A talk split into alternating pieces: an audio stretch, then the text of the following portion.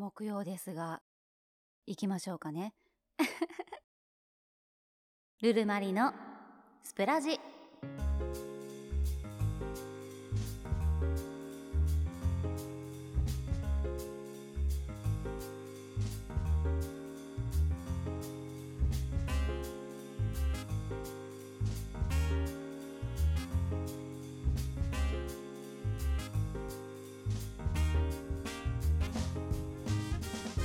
2020年3月26日木曜日。時刻は23時を迎えました。こんばんは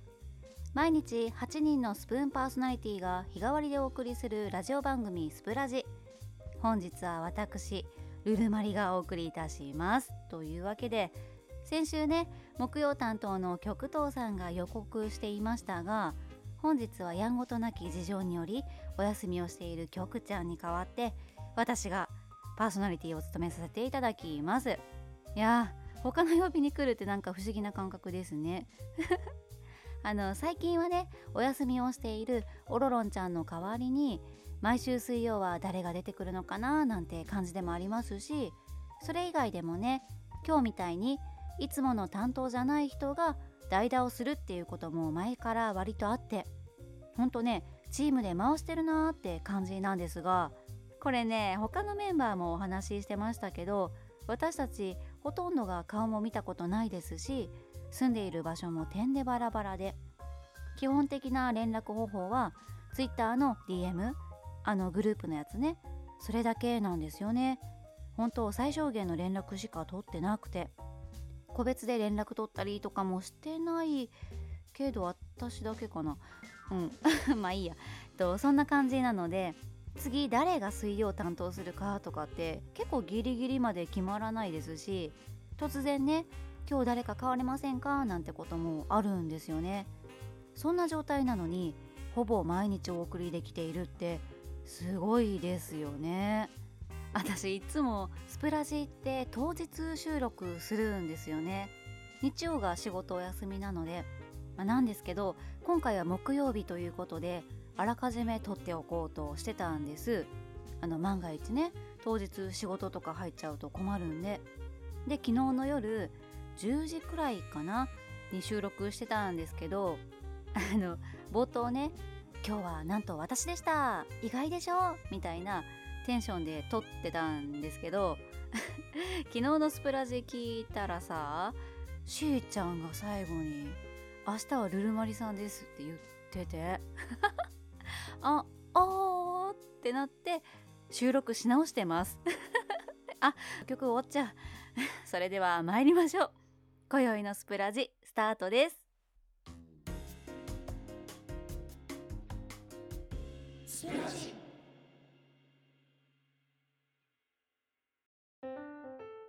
はいというわけで木曜のスプラジ本日はルルマリがお送りしております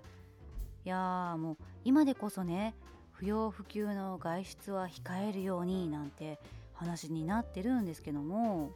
先日ねめちゃくちゃ久しぶりに友人とがっつり遊んできました。はい。女の子2人だったんですけどね、まあ、昔からの仲良しっていうわけではなくて最近知り合って妙に意気投合した子たちで、まあ、せっかくなので名古屋を満喫しようって話になってまあ、スケジュールを組んだわけなんですが初日のねお昼間にスタートをしてまずは味噌カツを食べて。あの私名古屋に来て数年経つんですけど名古屋飯に興味がなさすぎて全然お店知らなくて、うん、とりあえず名古屋駅付近にある有名店に行ってみました。もちろん美味しかったんですけどなかなかのボリュームで味もまたねしっかりと濃ゆいの。お昼ご飯からね大満足でお店を出てその足で名古屋城に行ってきました、まあ、本当はね水族館とかあとなんだっけ展望台とか行きたかったんですけどあいにくどこも入場制限とか休館とかで行けなくて。まあそんな中でも名古屋城は一部エリアに制限はあったものの入れたので行くことにして。一応ねあの映えスポットみたいなところであのここで写真撮ってみたいなところで写真撮ったりしつつ綺麗に咲いた梅かな？その前で新郎新婦が写真撮影をしていてただねその梅があまりに綺麗だったんですよねきっと。それをね必死で撮影しようとしている別の女性がいらっしゃって新郎新婦と梅の木の間にその方がいるもんだからさ映り込んじゃって全然写真撮れなかったんだと思うんです。彼氏らしき人がねそんな彼女の後ろ姿を写真撮ってたんですけどいや彼も教えてあげたらいいのにってめっちゃ邪魔になってるよって。まあねそんな話しながら私たちはこう遠目からね写真を撮ってたわけなんですがその後は、まあ、昭和どころか大正ロマンを感じる喫茶店に行ってお茶をして夜はね名古屋コーチン鶏肉ね。こちらを楽しみました。もうすでにね名古屋満喫してるなーって感じなんですけど。で次の日はあ宿泊してたんですけど 小倉トーストを食べようってことで結構ね地元じゃ有名なパン屋さんに行きまして小倉トーストとコーヒーのセットでちょっと遅めの朝ごはんを楽しみました。で私この小倉トーストってちゃんと食べたのが今回初めてで小倉トースト味のお菓子っていうのは食べたことあったんですけど本家をね食べたことがなくて。でまあ今回行ったお店は小倉あんの上にバターが乗ってたんですけどこのバターがね全然溶けなくて。あの8センチくらいの厚さのあるトーストの上に小倉あんがドンって乗っててでその上に溶けないバターが乗ってるもんだからもうねどうやって食べるのが正解なんかわからんくて、まあ、とりあえずねこうむしりながら 食べてたんですけどあの半分くらい食べたあたりであこれはバターをかじって口の中で溶かしながらあんこと一緒に味わうやつだってことに気づいて。あんことバターって合うんですね。私は結構好きでした。イートインスペースがお店の外にもあったので春の風を感じながらのんびりまったりと過ごしてコーヒーも美味しかったですよ。うん。でその後は日本で一番高いところにあるっていうスタバでねチャイティーを片手におしゃべりに花を咲かせて最後はひつまぶしの有名店に行ってひつまぶしを堪能しました。私あんまりうなぎって食べ慣れてなくてえ食べますか？うなぎって。あの土用の丑の日だからってうなぎを食べるなんて習慣もあんまりないんですよね。うなぎ食べたい？みたいにもならなくて。まあなんですけどさすがにこれは美味しかったです。1食ね4000円くらいしたんですけど大満足。いや行ってよかったなって思います。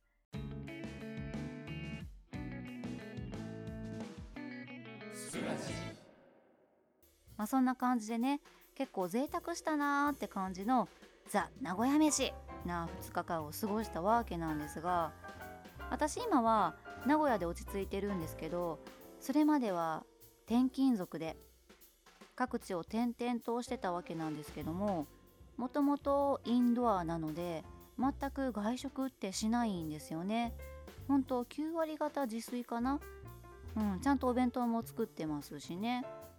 お家にいる方が好きなのであんまり近所を探索したりとか新しいお店を開拓したり名物を食べたりっていうこともしない方で。なので今回2人と遊ぶことをきっかけに名古屋飯を満喫できたので、まあ、これでようやくね名古屋に住んでるって堂々と言えるんじゃないかなって。まこんなことでもないとね行かないんですよね。うん。やっぱりね今までと同じように生きてるだけじゃ出会うはずのなかった人とつながって一緒の時間を過ごすっていい刺激になります。そんな出会い最近ありましたか？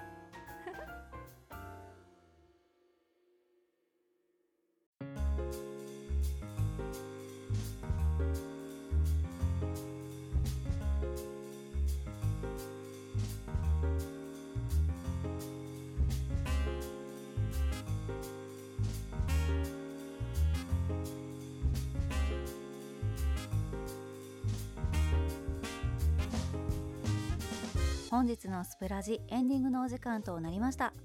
今週は木曜担当の極東さんの代打で登場したわけなんですが冒頭でも話した通りこのスプラジという番組はほんとね話す内容については何の打ち合わせもしないんですけどもお互いがお互いの放送を聞いて内容を考えたりもするんで、まあ、そういうところでは横のつながりが見えたりもするのかなって思います。というかもともとこのスプラジーメンバーってお互いがファン同士だったりもするんですよね。スプーンアプリで各自の個人アカウントから投稿されるラジオキャストのファン。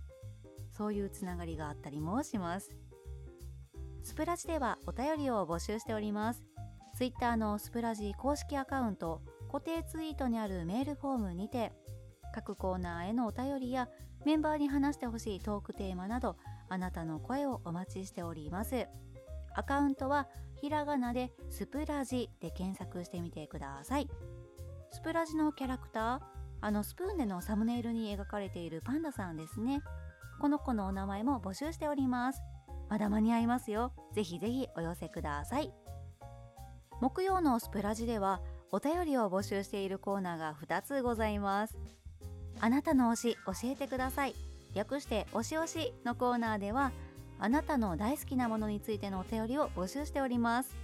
対象は何でも OK 条件は1つだけ。好きになったきっかけを添えて教えてください。そして極東の拍手喝采のコーナーもございます。次戦でも他戦でも褒めてほしいことについてのお便りをお待ちしております。このコーナーにお便りを送るとあの局ちゃんがベッタベタに褒めてくれますよ。ぜひ送ってみてください。来週は曲ちゃん戻ってきますからね。お楽しみに。明日はしーちゃんのスプラジです。お聞き逃しなく。私とは日曜日にお会いしましょう。ここまでのお相手はルルマリでした。おやすみなさい。